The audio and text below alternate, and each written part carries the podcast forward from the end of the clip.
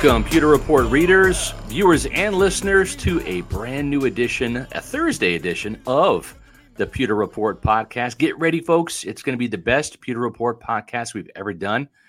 I'm your host, Scott Reynolds, and alongside me tonight, as we talk about how the Bucs can maybe get the most value out of this upcoming draft. And yes, that's a picture of Kansas State outside linebacker, edge rusher Felix Anudike Uzomah. The Bucs like him. They interviewed him formally at the combine, and Todd Bowles will be in my old stomping grounds, Manhattan, Kansas. Manhappiness, as I like to call it, Kansas State University for the K State Pro Day tomorrow. And uh, as I mentioned, I'm Scott Reynolds. Alongside me is Adam Slavon from Pewter Report. How are you doing tonight, Adam? I'm doing great, Scott. Great to be on with you. Don't get the chance to uh, be on with you much. Usually it's me and Matt on Thursday, yeah. but we get to have you on today. So really yeah. excited to be on. I'm excited to be on here, and uh, we're excited to talk a little draft, which it's rapidly approaching. Man, we're we're you know less than uh, a month out now. Today is March 30th. The draft is April 27th through the 29th. So a month from from today, we're going to know who all of those draft picks are for the Buccaneers, and we'll have a chance to evaluate them, give our instant analysis on terms of what we think in terms of the players, whether they hit on some of those guys or whether they reached on some, and also too whether they address some some needs because this football team does have some needs heading into the draft. They've addressed some in free agency. I think they're still going to sign a couple more free agents. Looks like Keanu Neal, the safety, is going to be signing with uh, with the Pittsburgh Steelers, I believe. And so, uh, you know, are they going to re-sign Logan Ryan? I think they will there's some interest there if the numbers are right. But they're also going to be drafting a safety too this year, Adam. Yeah, it could even be possibly the first round, uh, based on some of the mock drafts we've done. Yeah. Brian Branch might, might might be there at number 19, but bringing back Logan Ryan is crucial, especially yeah. after losing Mike Edwards, losing Keanu Neal possibly. They need to keep some chemistry on the back end, something that Todd Bowles, a former safety, he prides in, just having yes. that communication. Yeah, no doubt. And they only have two safeties on the roster right now, right? Winfield, who is uh, entering a contract year himself. So big year for Antoine Winfield. Todd Bowles said he's going to be keeping Winfield at free safety. And I think that's a good move for the Buccaneers because uh, they need some more interceptions. They only had 10 last year, they had 17 the year prior. And, uh, you know, they're, they're going to have to really uh, I, I, think lean on Antoine Winfield to play some center field, be that kind of single high safety back there in um, in you know in that cover three defense that Todd Bowles likes to play, and use his ball hawking ability and range to to pick off more than one pass. He only had one interception last year. That came in the season opener against the Cowboys. So they need a lot more interceptions from him and across the board. And this team's got to catch the ones that that are thrown to him. Too many dropped interceptions last year by Carlton Davis, Jamel Dean, Lavonte David, etc. So uh, we'll see if that's going to be the Bucs' direction in the first round. But tonight we're going to be talking about how the Bucs can get some value, and uh, you know, if you want to add some value and maybe some energy to your life, well, there's only one way to do it here at Pewter Report. We're going to recommend the official energy drink of Pewter Report, and that's Celsius. That's right, Celsius. Essential energy you need to power your morning, to power you through a long day at work, to power your workouts. If you want energy, if you want power, Celsius is the way to go. There's no sugar crash, folks. Why? Because there is simply no sugar in it. And you're going to get all the energy you need without that sugar crash. And you're going to get plenty of taste. Holy smokes. Look at these new flavors. Fantasy Vibe, which I had just the other day. It's fantastic. It's a mix of, of marshmallow and mandarin orange. You can get the sparkling lemon lime Sparkling orange is always a hit, as well as tropical vibe, Arctic vibe, and peach vibe, all three vibe flavors. Go to Celsius.com, click on the store locator, find out where you can get a Celsius near you at a health and, and fitness store, at a convenience store, at a, a grocery store, or a bodega, as Matt Matera would like to say. So, Celsius, the energy drink of Pewter Report, and make it your energy drink as well. All right, Adam. Let's let's get into tonight's topic here, which is uh, the draft. And I think you and I are probably of like minds that this year, picking number 19, there's probably going to be several players the Buccaneers have an interest in at 19. We saw Jason Licht trade back last year, all the way out of the first round into the second round and, and have that, that first uh, overall pick uh, from Jacksonville, where they used it to pick Logan Hall, the defensive tackle from Houston. So uh, maybe another trade down is in store this year, Adam? Yeah, I definitely could see it going that way. And there's something to be said about getting the first pick in the second round. That's a whole other day to look over prospects and really decide who's the best fit. And it's important, like for Jason Licht in past drafts, the past four or five drafts, he's really found guys between rounds two to four. Yeah. And if he were to trade down, maybe get an extra third rounder, an extra fifth rounder, yeah. that could be crucial in really rounding out the roster. Uh, Pewter Reports J.C. Allen a couple days ago went over some free agents the Bucs may sign and kind of the roster reset that needs mm-hmm. to happen because even bringing in a full draft class of maybe nine, 10 guys, they still need to round out the roster. There's, yeah, it's not enough. I would say, yeah, it's not. And there's a big three. I would break it down need wise mm-hmm. and saying offensive tackle. Yes. A defensive back. We mentioned the safeties already. Yep. And then also getting another edge player. Yeah. The thumbnail today is Kansas State's uh, Felix and Duque Uzomah. Yep. Is that right? Close. Anudike Uzomah. Yeah. Anudike. But yeah, yep. uh, addressing those three with really the first three picks would be crucial. And you don't always it's kind of uh you try to find a middle ground between selecting the best player available right and then also drafting for need. So yeah. kind of finding that sweet spot. And you know, it's interesting because a year ago the Buccaneers didn't even dream they'd be in this position. Why? Because they gave Shaq Barrett a contract where he averages $17 million a year, right? And uh, he was coming off of a, of a 10 sack Pro Bowl season. And, and then you look at uh, Joe Tryon-Shoyinka, first round draft pick in 2021. These were supposed to be the two edge rushers that were that were going to be the future for Todd Bowles defense. And it's kind of crazy to think about just you know a year later, right? Shaq Barrett coming off of a torn Achilles at age 30. He'll be 31 in November. That's kind of a scary proposition right there. And Joe Tryon-Shoyinka entering year three. It's a critical year for JTS because he has not produced more than four sacks in any of his seasons. So it's it's a it's going to be a, a big year for the Buccaneers edge rushers. This is the first time in a Todd Bowles defense ever where they have not had an outside linebacker, Adam lead the team in sacks. It was the nose tackle. Vita Vea was six and a half last year.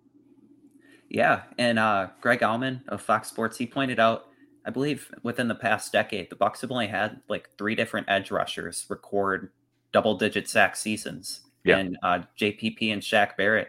So they really need to find another guy on the outside to really put pressure on the quarterback. Jo- Joe Tryon-Shoyinka, a lot of times he was so close to getting the sack. You could probably yeah. count more opportunities he had wrapping the guy or getting really close to him and not executing. Yeah. And Todd Bowles is all about execution. So to get another edge rusher that can finish the play, definitely like one of the biggest needs on the defense. Yeah, there's no doubt about it. Uh, so here's what I did just to you know kind of prep us for tonight's show. Um, you know, I, I, looked at at a couple of, of mock draft simulators, and and I know that that PFF has one, Draft Network has one I actually used Pro Football Networks for the first time. Found it to be really good because they prompt a lot of trades, and and we've seen Jason Licht trade up one spot to get Tristan Wirfs in 2020, and then trade down last year to accumulate some more picks and and also get Logan Hall at the top of the second round. And and I think one of the best drafts that that Licht kind of commandeered. And I, we've talked about this before, so I'm not going to spend a bunch of time on it. Adam, I think you and I are both in agreement the Buccaneers, Jason Bowles, they need a 2020 type draft where you get two impact players, two Pro Bowl caliber types in this draft class. And of course, we're talking about Tristan Wirfs and Antoine Winfield. Those were picked one and two in 2020. But also, I think this team, because they need so many players, they have to really round out this roster they're they're going to have to have a draft similar to 2018. That's when Jason Licht traded down, actually en- ended up with three second round picks. And the beauty of having more picks is not just more players to add to your team and add more talent, but Adam, as we know, the draft is is a hit and miss proposition. It's there's no slam dunks, not even the first round, not even the number one overall pick. So it allows you more chances to not just hit, but also get away with some misses. Back in 2018, if you look at that draft class, Vita Vea was was the number one pick for the Buccaneers. Worked out really well, Pro Bowl defensive lineman. In the second round, they had three second round picks. You had Ronald Jones, the running back, who is probably on his way out of the league right now, signing with Dallas, but didn't do much in Kansas City after he flamed out in Tampa. Then you've got uh, MJ Stewart, uh, a defensive back who never really lived up to that draft billing. I think he's on his third or fourth team now in the league. And and then of course Carlton Davis, who was the best of the bunch, and was a big time hit. Then in the third round, they got Alex Cappa, who ended up becoming a, a, starter for the Buccaneers and, and helped lead them to a Super Bowl, although he missed the Super Bowl with an injury. But then, you know, later on in that draft, you had Jordan Whitehead in the fourth round. So that's four really, really quality starters. So I think Jason Licht has got to find a way with trades to kind of manufacture the 2020 and the 2020 or the 2018 draft together and really get six starters, six players that could legitimately come in and start either right away or or be you know groomed to start next year and and really have a couple of those be a couple of impact players. Your thoughts? Yeah i definitely agree. The 2018 and 2020 drafts were two that i wrote down. I would say the 2018 to 2020 even putting in 2019 that was like in my opinion the best drafts that jason licht has had yeah and going into the 2020 draft, you could argue that Antoine Winfield was maybe more of a luxury with all the defensive backs that the Bucs did select in the right. prior two seasons. In the 2019 draft, he had Sean Murphy Bunting, Jamel Dean, Mike Edwards, all those guys, and MJ Stewart and Carlton Davis the year prior. And then they drafted Antoine Winfield. Yeah. And, and they Jordan Whitehead too. Yeah. Yeah. And an all pro player. And I really like the analogy that you have of home runs and hits because the best hitters in baseball, shout out opening day. That's right. They only hit 300. Yeah. That's three out of 10. So that's a great point. With, with draft picks, you really just try to get the most value and you don't want to hit just singles or bunts. You want to get those home run type players. That's and right. The 2020 class is a perfect demonstration of even that they didn't hit on their later picks. Right. The first two had such an impact. It made it the most successful draft class. Yeah, I, I definitely agree. So, with that being said, uh, I, I, did two simulated mock drafts, and I didn't really engineer any of the trades. All of the trades that were that were brought up, I evaluated, and some of those, and I really like the Pro Football Network uh, trade because they'll also throw in trades for next year's, where you can trade, um, you know, this year's picks for next year's, like Jason Licht did last year in in getting Zyon McCollum. Right, they traded the fourth round pick this year to move up in in the fifth round last year to get McCollum. So I did not initiate any trades, but out of all the trades that were initiated to me as the Bucs general manager, uh, I did take uh, as many opportunities to move down as I could, as it made sense to, looking at the players available on the boards.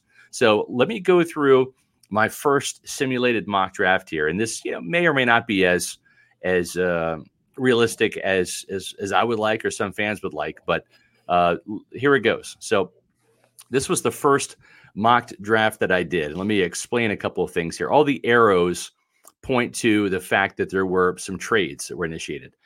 So uh, I traded from number 19, obviously, in the first one. I traded with uh, with the Giants down to pick number 25, and I also gained pick 89 to make that trade. And then once I was down to 25, the Cowboys called me because they were sitting at 26 and they wanted to move up one spot. And they gave me pick 26 as well as 129 and 212 so what i did was i selected anton harrison with the cowboys pick at 26 i wanted to get that offensive tackle. You and i are both in agreement. That's one of their top three needs. So uh, and you know i don't have we don't have the time to go through all of the players that were available but i'm sitting here trying to, to, to play the, the best general manager i can for the buccaneers. Okay so surprisingly, Felix Anudike Uzomah, who, listen, folks, I'm a Kansas Stater, I'll admit it. But if this kid went to KU, my arch rival, I would be all about taking him. I think he's one of the best pass rushers in this year's draft class. So, in, in the, with pick number 50, which is the Bucs' original pick, I picked him because he was the best player available and also fit a need. And then um, at pick number 82, I traded down one more time with the Vikings to pick 87, where Sam LaPorta, the tight end from Iowa State, was there. And I picked up number 158 from the Vikings. So, right here off the bat, Anton Harrison, Felix Anudike-Uzomah, and Sam LaPorta. Tight end is a need. Is it as pressing a need as, as safety? No, but I thought he was a really good value. Your thoughts on these first three picks, Adam? I really like each of the picks. And you mentioned even getting a tight end at number 87 finding playmakers on both sides of the ball. It's crucial. And I wouldn't even be against a wide receiver. I know in the first mock draft, uh, you had Zay Flowers out of Boston College. Huge fan of him. And also Josh Downs. He's been really impressive with his route running, kind of showing that at his pro day. So finding a playmaker in the first three rounds definitely could see that happening for the Bucs. Yep. Uh, the guy from Kansas State, I'm not gonna say his name again. Said it once. but uh, Felix. Felix, yeah, he he definitely is one of the best edge rushers, and he has the production to back it up. And yep. that's what you really like to see. Just taking the intangibles and tools, because Joe Tryon-Shoyinka, he he has all the tools to right. be a productive pass rusher. He just doesn't have the results yet. So some taking somebody with the results, uh, definitely a fan of that. And Anton Harrison, getting a tackle at 26 yeah. 27 if the bucs could trade down and either get him or darnell wright it could address a need and putting one of them at right tackle moving tristan wirfs to left tackle kind of kills two birds with one stone and the hope is that tristan wirfs can keep up his production at uh, left tackle. Yeah exactly. So uh, you know i went with laporta. I know that that's a player that it's on the buccaneers radar. They went ahead and and uh, and interviewed him at the the combine. Uh, we had a comment here that says, "How come we haven't heard of prospects visiting Tampa?" That's, that's a great question. Yeah, we're kind of wondering that ourselves. I'm going to be starting to call some of these agents next week. Usually, uh, you see more visits announced on Twitter. Uh, some of the the insiders in the NFL they they get a hold of, of the agents uh, quicker than local media can and they always want to brag about this player's visiting the Texans, the Steelers, the Buccaneers, etc. Just haven't been many guys. Karl Brooks, defensive tackle from Bowling Green, and Hendon Hooker, the Tennessee quarterback, the only two players so far that have um, that have uh, uh, you know made it public uh, publicly known to visit the Buccaneers, and so we'll see. Uh, let's go back to the draft here. Uh, Mortis says this draft is incredibly optimistic. It is. You're exactly right. Listen, and all I did was just simply draft the players that were available. And I don't agree with some of these these rankings. Uh, getting Karl Brooks at 175, I thought that was ridiculous. I think he's going to go much higher than that. But the fact that he was there, I took yeah. him. So I only played by the rules that were given to me by the PFN mock draft simulator. So, to, uh, you know, to kind of finish it out here, the the extra picks that I got, and I, I wound up with 12 overall. I think if Jason Licht and the Bucs end up with 12 picks, they have nine now. If they can get three more, like I did in this draft. And those extra picks ended up being Jartavius Martin, otherwise known as Quan Martin. He's kind of like that nickel safety uh, from Illinois in um, in the third round with pick 89 that I got from the Giants.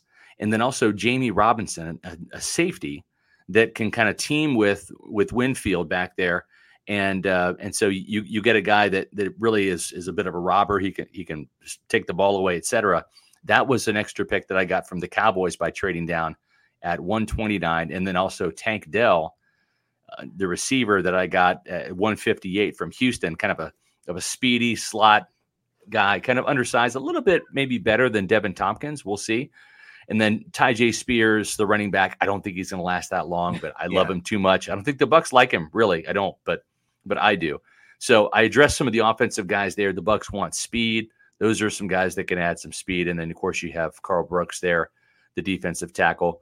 Uh, Cam Jones, I don't think he's going to be there that late. Same with Yaya Diaby, but I like the fact with Diaby, he's a player that you and I saw at the Senior Bowl and and they had him playing defensive line as opposed to edge rusher because he's about 275 pounds. But man, you you you've got a kind of, a, of an interesting tool there, right? Where you can have a guy like Diaby that could play edge rusher in a pinch, but also work to maybe add some size and play inside. Yeah, definitely. And he doesn't he wouldn't be forced to start right away like off the edge or even along the defensive line having uh, anthony nelson come back i think is yeah. huge and perhaps underrated for what he he really came along in the second half of last season had a few like strip sacks and was really productive there and along the defensive line getting another guy in the 3-4 scheme logan hall uh, i think you said it looking to put on some weight heading yeah. into next season got greg gaines uh, from the Rams. That's that's going to be huge, and just plugging up and kind of filling that Akiem Hicks role. Yeah. So where that puts Diaby is he isn't forced to start right away, but he can learn. And that's right. As the games go on, get more reps and kind of that Logan Hall path that you saw last season, where the weeks went on, he got more snaps, or if there's an injury, he can fill in for a couple weeks. And I also want to bring up you mentioned the defensive back from Illinois at number 89. There's another yeah. defensive back from Illinois that the Bucs could be looking at, and Sydney Brown. Yes, and we saw him at the Senior Bowl. Also, his uh, twin brother Chase, and right. maybe he could be part of that uh, that twin pairing of Rondé and Tiki Barber in the 2000s. that would be something, and, right? Yeah, but Sydney Brown, he he showed a lot of playmaking ability. I think he had six interceptions last season at Illinois, and yeah. he would be a solid pick in either the second or third round. Totally agree. We had him in our, our last mock draft in the third round. And, I, and I, you know, the day it came out, I was was telling Josh Queipo, you know what? In in our last mock draft, we might put put this guy in, in the second round because I think he's gonna I think yeah. he's gonna be probably uh, a player that's gonna be drafted in in the 50s or so um, at the at the latest, not not make it to the 80s. We did the same thing with Joe Tryon-Shoyinka. I think in our second to last mock, we had him in the second round. Then the final mock, we bumped him up to the Buccaneers in the first round. So rounding out this draft, Brandon Hill, who was also in our, our mock draft from Pittsburgh, makes sense for the last pick. And yeah, I couldn't help it just from a value standpoint, getting Deuce Vaughn, like this little guy, five foot five, but he is an electric playmaker.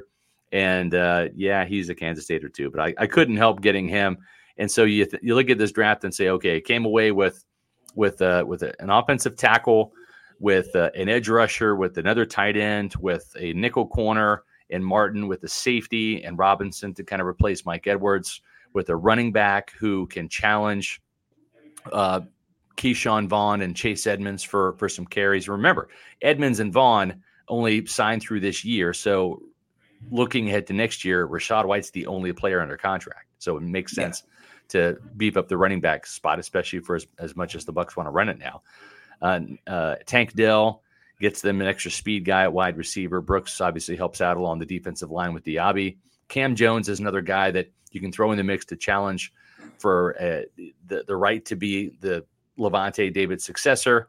Uh, Vaughn's a guy that, you know, hey, maybe you end up cutting Ke'Shawn Vaughn, right? Or Chase uh, Edmonds, and, and Vaughn makes the team. And then, of course, Hill is another safety, just kind of a special teamer, an- another player because you lost Keanu Neal you lost Mike Edwards, you need another safety. So that's that's one version right there of of how this Bucs mock draft could go. I got Tampa Bay three extra picks, right? That's not bad.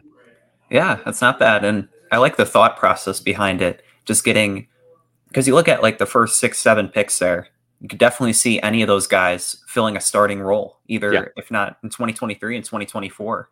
And it'll be it'll be crucial for the Bucs to nail those picks and get guys in the mid rounds because you look at Jason Licht's drafts. I went back to 2017, mm-hmm. round five or later.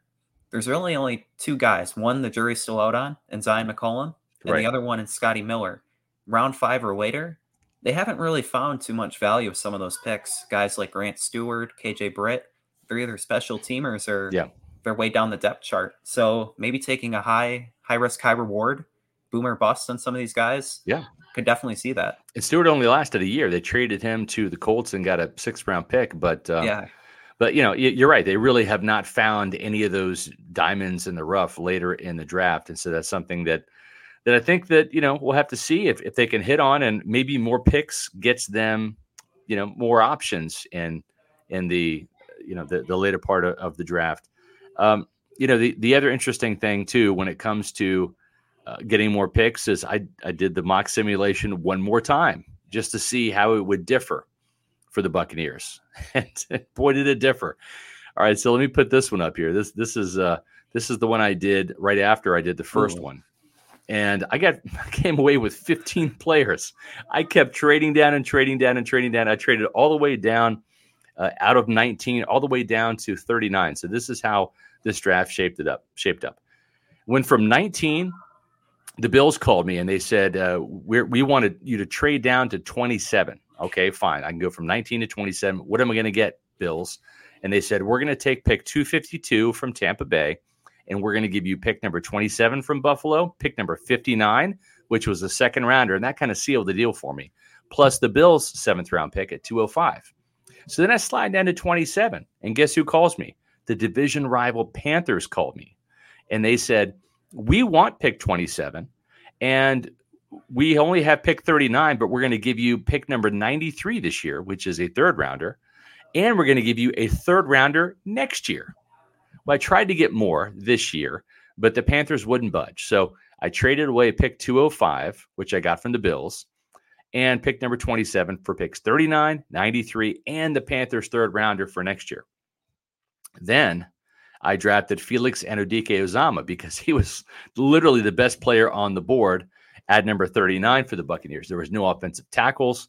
Um, you know, Sydney Brown was there, but I, I took a, a, chance because of the way that their board was stacked at that time. Uh, Pro Football Network had had him down the list, so uh, I rolled the dice and to see if he would be there later in the draft than he was. I ended up getting a tackle that uh, that I got at 52 because once I made that pick for Felix Anudike-Uzomah, I'm picking at number 50. The Seahawks called me and they said, uh, Scott, we we want pick number 50. We'll give you 52 plus we'll give you picks 123, which is in the fourth round, and 198. Well, what do we talk about, Adam?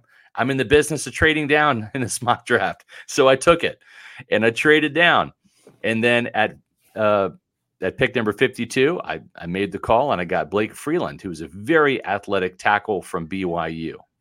And then the player that you mentioned, Sydney Brown. Well, I got Sydney Brown. And how did I get Sydney Brown? Well, I was down to, to pick number 59, which I got from the Bills. And the Bengals called me and they said, Well, we have pick number 60. If you trade down one spot, we'll give you pick number 131, which is in the fourth round, plus pick 206. Well, how can I resist that, Adam? Trading down one spot. Yeah. So I did. Then the final trade was the Cardinals. They wanted pick number 60 and they said, We'll give you pick 66 plus 168. There was still literally about five players that I liked on the board at that time, including Sydney Brown. So I traded down to 66. Lo and behold, Brown was there, as well as Sam LaPorta right there at pick number 82. I almost want to say I like this draft better than the first one. of course. I got 15 players, man. Yeah. I cleaned up. Yeah. But I, I also really like pick 153 and getting Andrew Voorhees, uh, the offensive guard, yes. who kind of remarkably, he still did the bench press after suffering his injury. That's going to yeah, keep him out his for, ACL.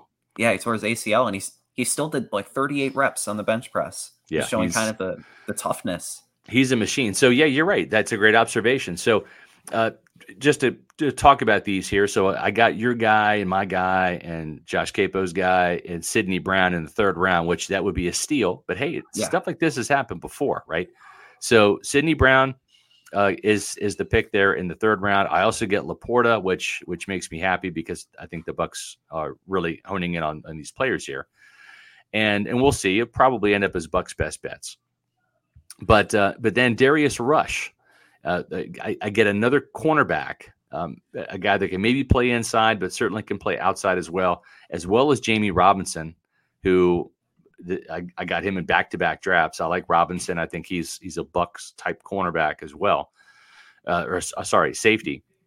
And then uh, Isaiah McGuire, right? So I, w- why would I get two edge guys? Well, because Isaiah McGuire is a bigger edge, about 275 pounds, where Felix Anudike-Uzomah is only uh, 255.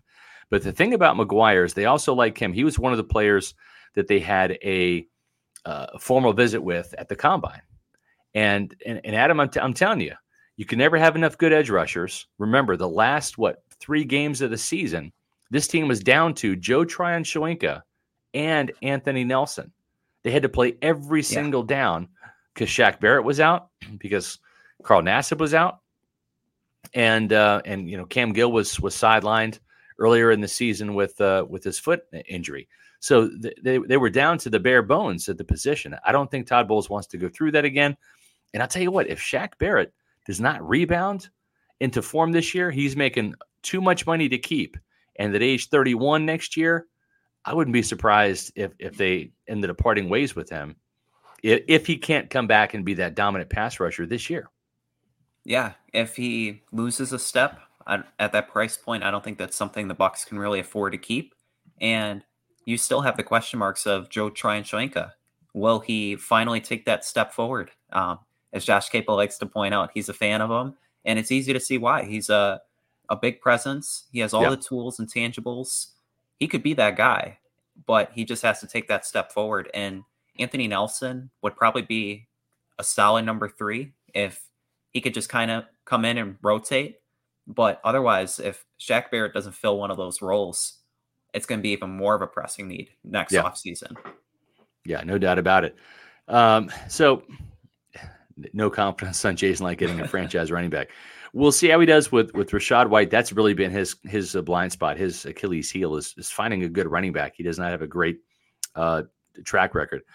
Um, Long Lost Glacier says the Izzy running back, and that's Israel Abanikanda uh, Abanikanda from Pittsburgh is blowing up draft Twitter after his pro day. 20 year old freak who had 320 yards rushing game this year. Yeah, it was against Virginia Tech. He also scored six touchdowns in that game. He was one of the, the players I like a lot because of his explosiveness. The Buccaneers did not have a formal interview with him at the combine, only a an informal uh, interview. I'm not sure that he is on their radar as as much as I would like for them to see. So you know, we'll see. Let's go back to the the, the mock draft here and see how it shapes up. Uh, let's see here. Yeah, this is an important one right here. Uh, this is one of the rules changes that that came into effect this week. Teams can now carry a 90 man roster all the way through the preseason. I like this, uh, Adam, because it, it doesn't force teams to have to, you know, in that final preseason game, you're not playing your starters, right? And sometimes you can have attrition where guys get hurt and then in the second half of games, you don't have enough players to really field the positions. Why not give all players that you go to camp with all three games to decide if they can make the team or not? It makes the most sense. And you don't want to cut a guy and then see him doing well with another team. Uh, following the Packers, like the past couple seasons, mm-hmm. like Allen Lazard, he was cut from the Jaguars and right. he went on to Green Bay and he became one of the best wide receivers. Or another example, Taysom Hill. He was on the Packers as a quarterback. Yeah. They had to cut him because of the roster cuts, and he found a home at the Saints. So having guys like that who may be like bubble guys mm-hmm. all three games of the preseason to really see what they, they have and get some game reps because game reps are the most important. That's where you see can that third string quarterback stick on the team? Yeah. Can that seventh seventh wide receiver could he be a three or four? Right. And so definitely like the rule change because it isn't fair to those guys to have right. to work all all off season, go through training camp just to get cut after a preseason game. Right. Fans hated the fourth preseason game. Yeah. But quarterbacks, especially quarterbacks that aren't starters, loved it. And and now teams are at a real disadvantage in terms of developing young quarterbacks. That's one less game to evaluate young quarterbacks and to get them more reps, which they need to develop. So did I draft a quarterback here for the Buccaneers on day three? Let's go to let's yeah. go to my draft. I think I did. Again, uh, I'm not assigning the draft value here, folks. This is courtesy of Pro Football Network. Um, you know, each one of these draft simulators, Adam, has has its own warts, right? Uh, yeah. In terms of ranking players, etc. Um, you mentioned Andrew Voorhees. He's a player that probably carries a second round grade if he didn't tear his ACL. He's probably a second round guard, and he would be a tremendous fit coming from USC in this Dave Canales offense. So I did what any good general manager does. I helped my team this year with an eye towards the future. So even though Andrew Voorhees, I draft him in uh, what the fourth round, late fourth round. Yeah. Um, I draft him there because I have an extra pick. Matter of fact, I've got one, two, three, four, five, six extra picks in this draft. And those extra picks are Sydney Brown, Darius Rush, Jammie Robinson, Isaiah McGuire, Yaya Diaby, and Malik Knowles. So with all these extra picks, I'm fine with drafting a player. I'm going to essentially redshirt on IR, he can factor into possibly being one of the starters next year, as well as getting that third round pick from Carolina for next year, right? So that's not bad. Again, Yaya Diaby, Karl Brooks, those are players that that uh, you know I I think are going to go much earlier than the PFN mock draft here. But one player that I really, really like, and you know what, he might actually go undrafted because there's not really a good 40 yard dash time on him, is Mohamed Ibrahim from Minnesota. This team likes Minnesota players, right? They've drafted a couple now, um, you know, with uh, with Antoine Winfield, with Ko Kieft, and then before that, Tyler Johnson, the Minnesota wide receiver. So maybe they go back to the Golden Gophers and get a running back. I think what they're looking for on day three this year is uh, an angry runner, a guy that just runs with a bunch of violence and yards after contact, and that's exactly what what uh, what Mohamed Ibrahim is all about, as Sydney Brown from from Illinois is finding out in this picture here. Um, and then rounding out the draft, um, Juice Scruggs from Penn State is a center that can play guard and give this team some another young, uh, developing player there you might think, well, they got Robert Hainsey, they got Nick Leverett. Why why would they need another center? Well, just you never know, right? Yeah. This this, this team, yeah, at the tackle positions. Yeah, and also at, at, the center position in week three, right? There was, uh, in, sorry, in week 18, Ryan Jensen was on injured reserve. There was talk he might come back for the playoffs, which he did. But then you had Robert Hainsey get hurt in that Falcons game, and Nick Leverett had to slide over and play center. So all of a sudden, the Bucs were down to their third string center this is a, a nice young developmental prospect that the Bucs like and Juice Scruggs from Penn State. Then I get another tight end for this team because they need another one. Payne Durham, he's a touchdown producer, 21 touchdowns in four seasons at Purdue. I round out the draft by getting his quarterback, Aidan O'Connell, with the last pick in the draft. Uh, again, I think Aidan O'Connell is going to probably be gone by round seven. I think maybe rounds four through five, probably somewhere in there. And then Malik Knowles, a kick return specialist, six foot two, 200 pounds. He's got some speed to burn. Uh, bigger wide receiver. Can I think he had returns of uh, three touch, three kickoff returns for touchdowns at K State. Plus, he had three touchdowns on end arounds. He's just a kind of a big time weapon. So, another developmental wide receiver. So, that's my draft there. 15 overall picks. Uh, is everyone going to make the roster? Probably not, but at least they have some room to to have some misses here, Adam.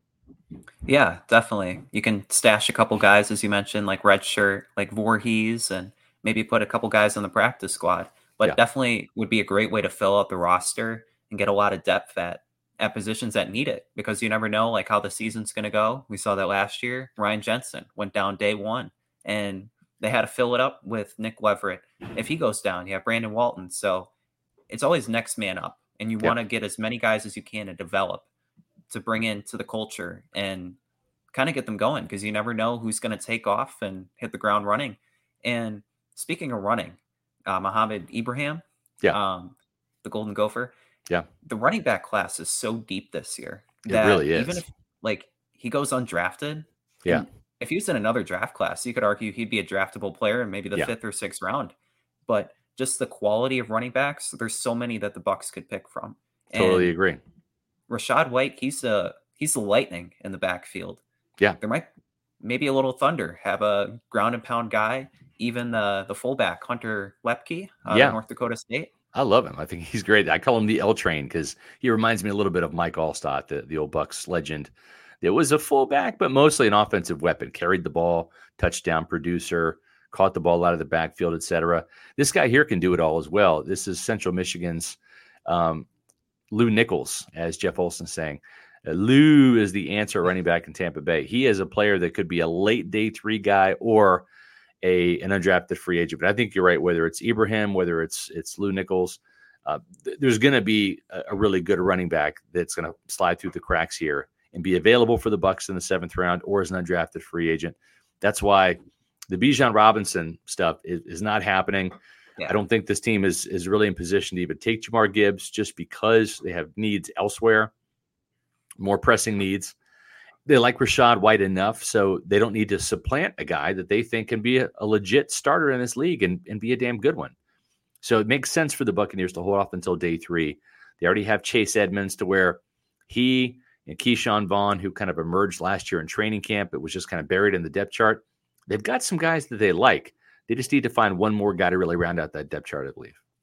Definitely. And you talk about getting the most value in the draft, that won't come from getting running back in rounds one or two. As exactly. much as Bijan Robinson could be a generational running back, an offensive tackle, getting a guy you can plug in and play for 10 years, that's so yeah. much more valuable. Where running backs you could find down the board. And uh, was I going to say? Roschon Johnson, his Texas teammate, he's a really good running back too. And he could be yeah. had in like the fourth or fifth round. So there's plenty of options there at the running back position. But Todd Bowles, he mentioned that he he sees him as a three down back, and that's yeah. huge. And he had moments last year, his stiff arm in Germany, his hundred yard yeah. games. He could be that guy. So getting him another season under sure. his belt, it could be huge to develop him. And you know what? Um, Malcolm uh, brings up a, a, good point here. Rashad White is okay, but I don't consider him lightning. He's no work done, for instance. I, I, I do think that because of his running style, which is more patient, he doesn't have that first step electricity that you see, but he does have four four speed and and and we've seen him rip off a couple 20 yard runs which that's really what the NFL is all about. You don't see typically the 50 75 yard touchdown runs that you see in college because the because of the hash marks first of all and the fact that you've got NFL speed all over the field at every position. You know, you're not running away from some redshirt freshman safety, you know, when you're breaking away a run in college but it really is about breaking tackles, making guys miss, getting those 12 yarders, those 20 yarders. That's that's really where the NFL game is in terms of, of the running game.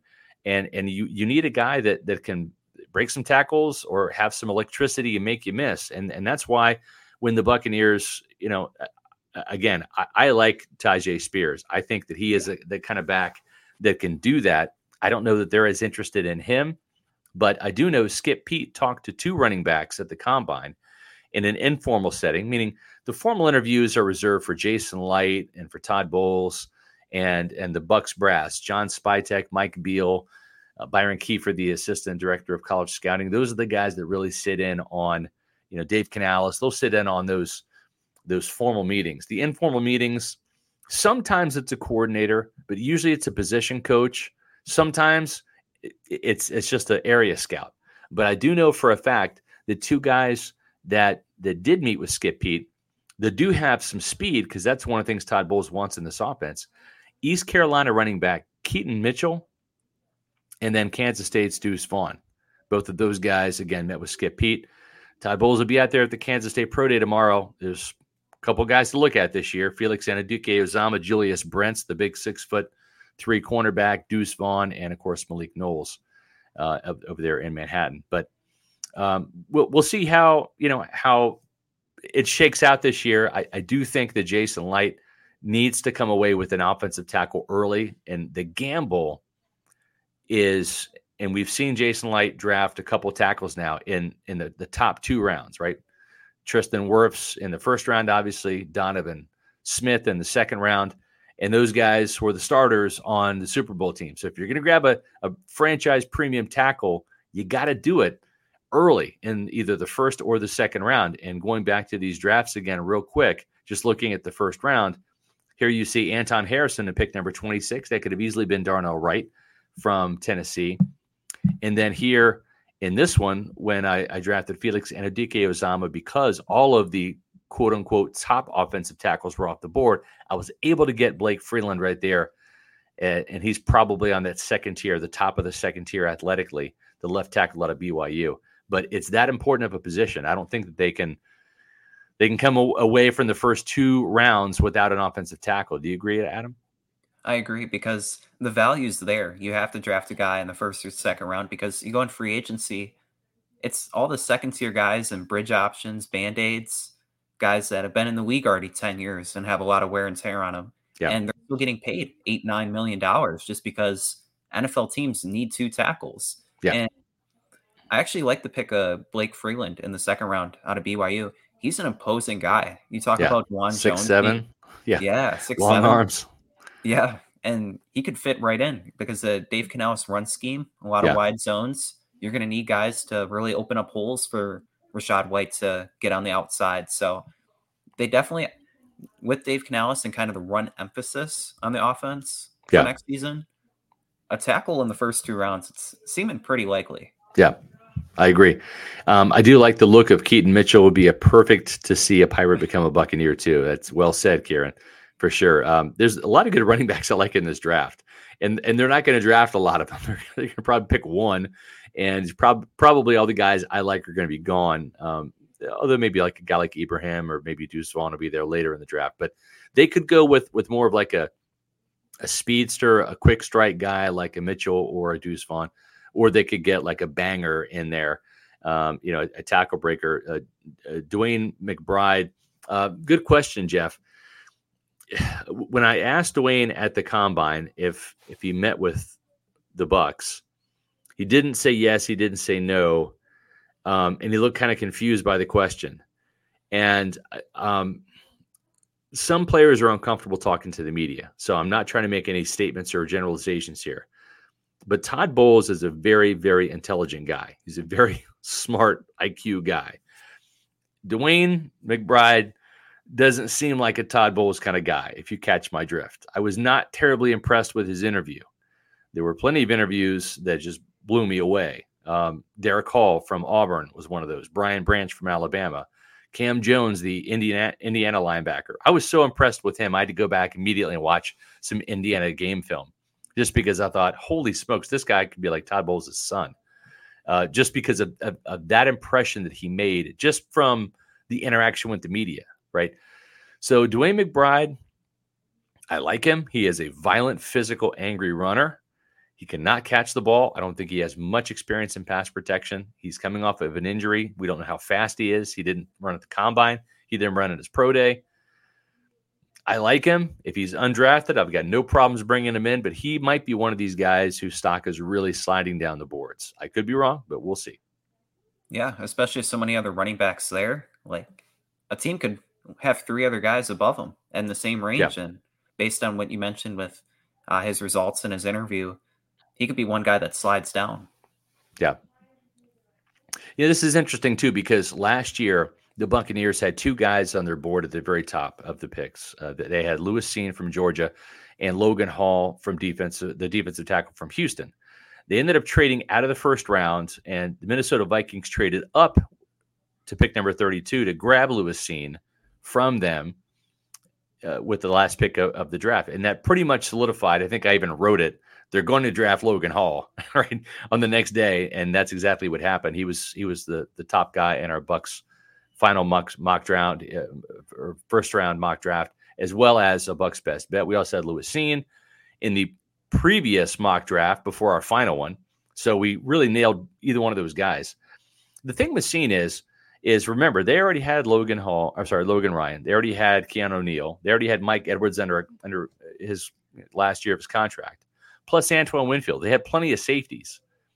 But Lewis Cine was more of a want than a need. Todd Bowles loved Lewis Cine, loved him. And once I saw his interview at the Georgia Pro Day, I said, wow, this is like Todd Bowles' son as well. Like just the cerebral abilities. It's it's just a perfect Todd Bowles Buccaneer fit. But they ended up going with the player that they needed, which was Logan Hall. He's going to be a starting defensive tackle this year next to Vita Vea. So that was a need position, probably the better position of, or the better pick of the two. But looking at Al Bundy's uh, question here or comment, it brings up a good point, Adam. I would pass on Brian Branch. Otherwise, you have to draft a guy like like uh, Matthew Bergeron from or Bergeron from uh, Stanford, not Stanford, Syracuse, the left tackle at 50.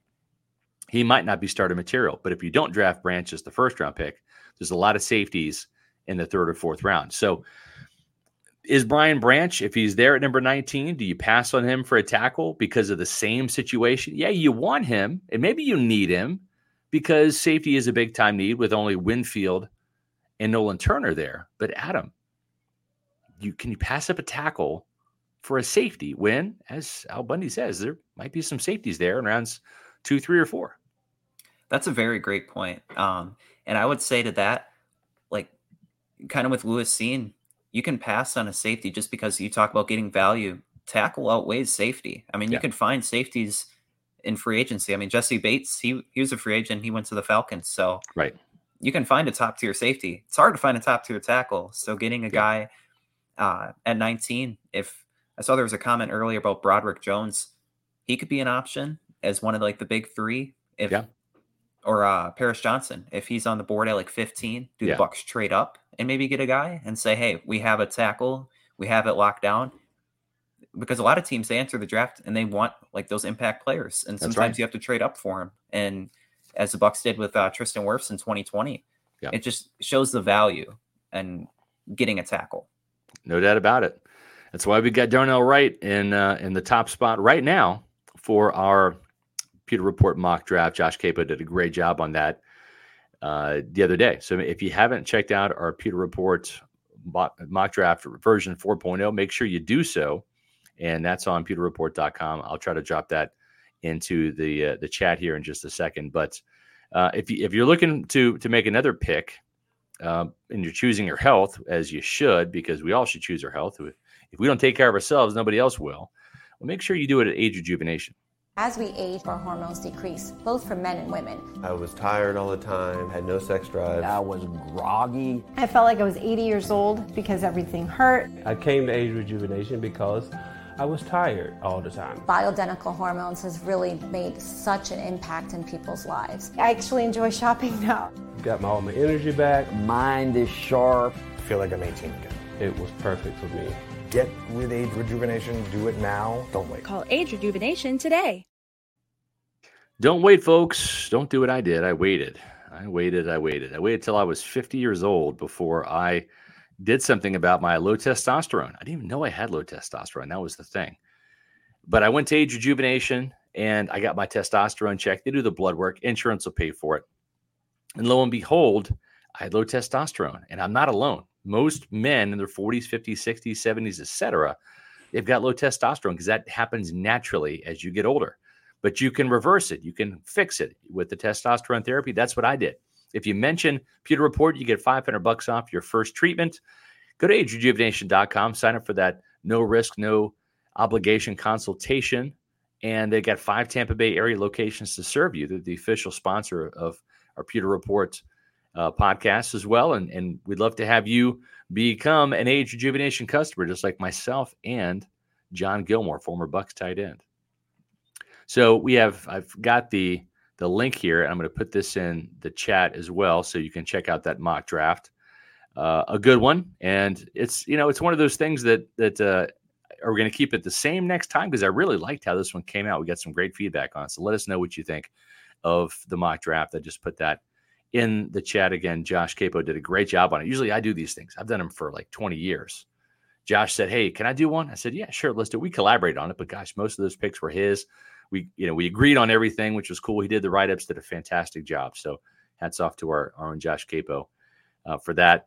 And uh, what else can you check out on pewterreport.com? Well, NSR's Fab Five coming your way tomorrow. That's right, tomorrow, Fab Five Friday.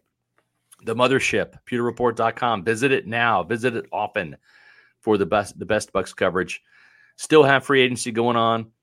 The draft is coming up. It's the place you want to be. Nobody covers the draft for the Buccaneers like Pewter Report. You know that. That's why you're listening to this podcast. And make sure that you follow us on social media at Pewter Report on Facebook, Twitter, and Instagram. And of course, make sure that you watch and like and subscribe all of our Pewter Report podcasts on our Pewter Report TV YouTube channel. That's right, Pewter Report TV. We're over 10,000 subscribers. Thanks to you awesome Pewter people. We love you guys. And the great thing is, is we've got another podcast coming up Monday. That's right, Monday. We love Mondays because we always have roll call. We'll have to have you on uh, on a Monday, Adam. Uh, yeah, we love we love all of our podcasts Mondays and Tuesdays at 4 p.m. Eastern, and of course our primetime podcasts Wednesday and Thursday nights. But uh, but Monday is kind of fun. It's it's a it's a cool crowd, and uh, we have a lot of international folks too tuning in. We we love our international viewers and our, our pewter people from around the globe. So, did you have a good time tonight, Adam? This this was kind of a fun draft oriented show. You were at the Senior Bowl with us. Yeah, yeah, I had a lot of fun and first time being on with you for a full show. So yes, I had a blast, yeah. man. All yes, right, sir. Sly, we appreciate having you on, and we appreciate all the Pewter people out there that uh, that have subscribed to Pewter Reports podcast and checked out pewterreport.com. Uh, we love you all, and hope you guys have a great weekend. For Adam Slavon, I'm Scott Reynolds saying We'll see you Monday at four o'clock Eastern for the next edition of the Pewter Report podcast.